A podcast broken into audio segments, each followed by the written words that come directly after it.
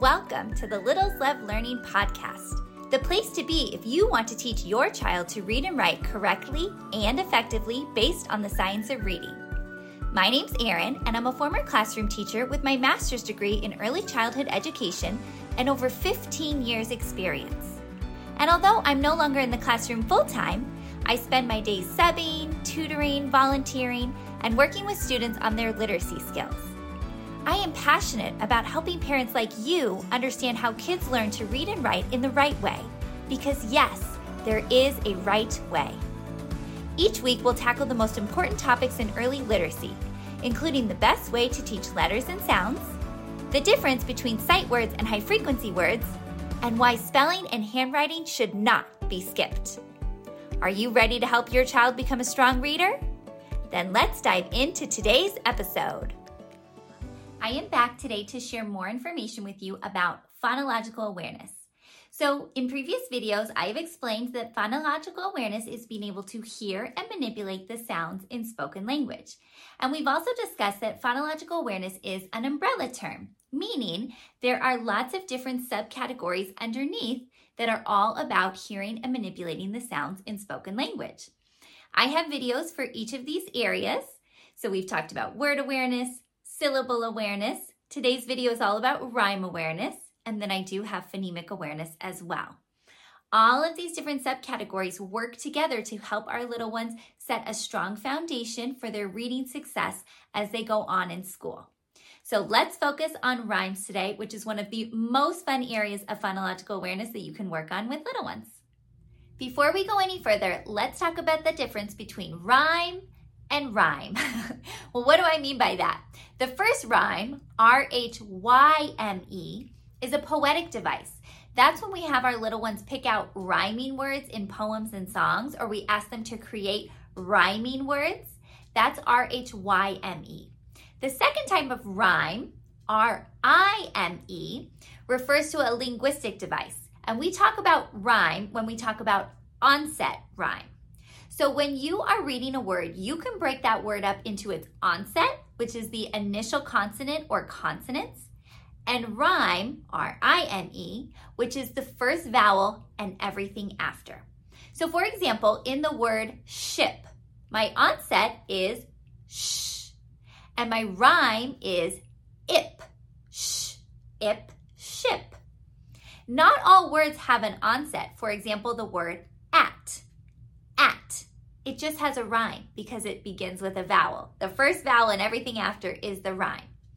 Now, the cool part we can teach our little ones is that our rime usually rhymes in rhyming words. So that's what we want to help our little ones do in this part of phonological awareness.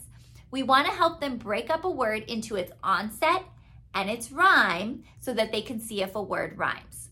So I like to do this by teaching my little ones to use their arm. So let's say, for example, my word is cat.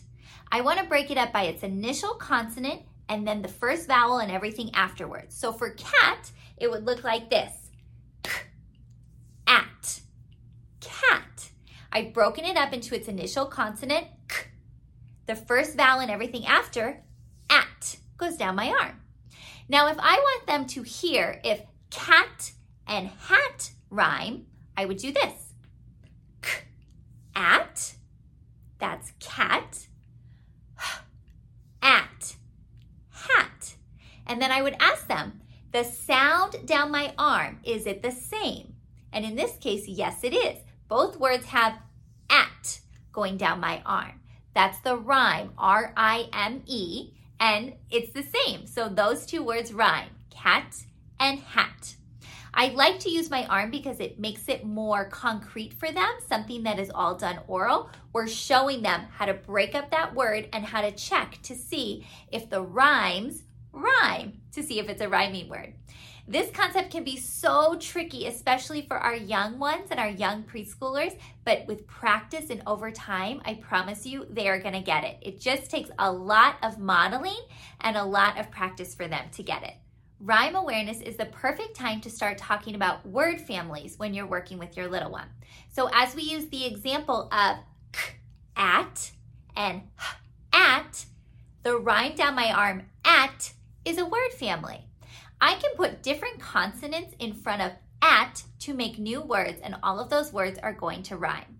So, working with word families can be a really fun way for students to work on their fluency as they get comfortable reading these words, or just working on blending the onset and the rime to hear how those words blend together to make words. You can also use word families to help them segment or break apart the word so that way they can hear the initial consonant and the first vowel and everything after. The best way to practice rhyme awareness with your little ones is to have them sing rhyming songs, sing nursery rhymes, read rhyming books aloud to them, just practicing this rhyme all day long so that they can really listen to it and you can model for them how to pick out rhyming words and how to produce rhyming words. But there are some other fun things you can do as well, especially to work on onset rime.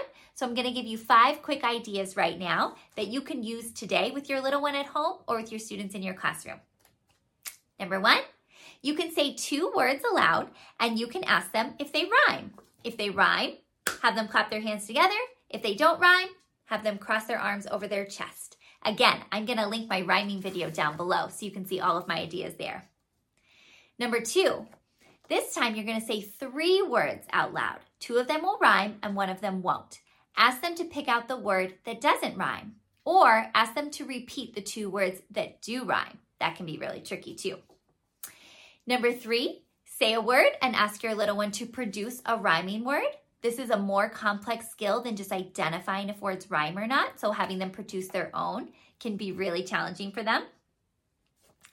Number four, you can work on blending onset rime.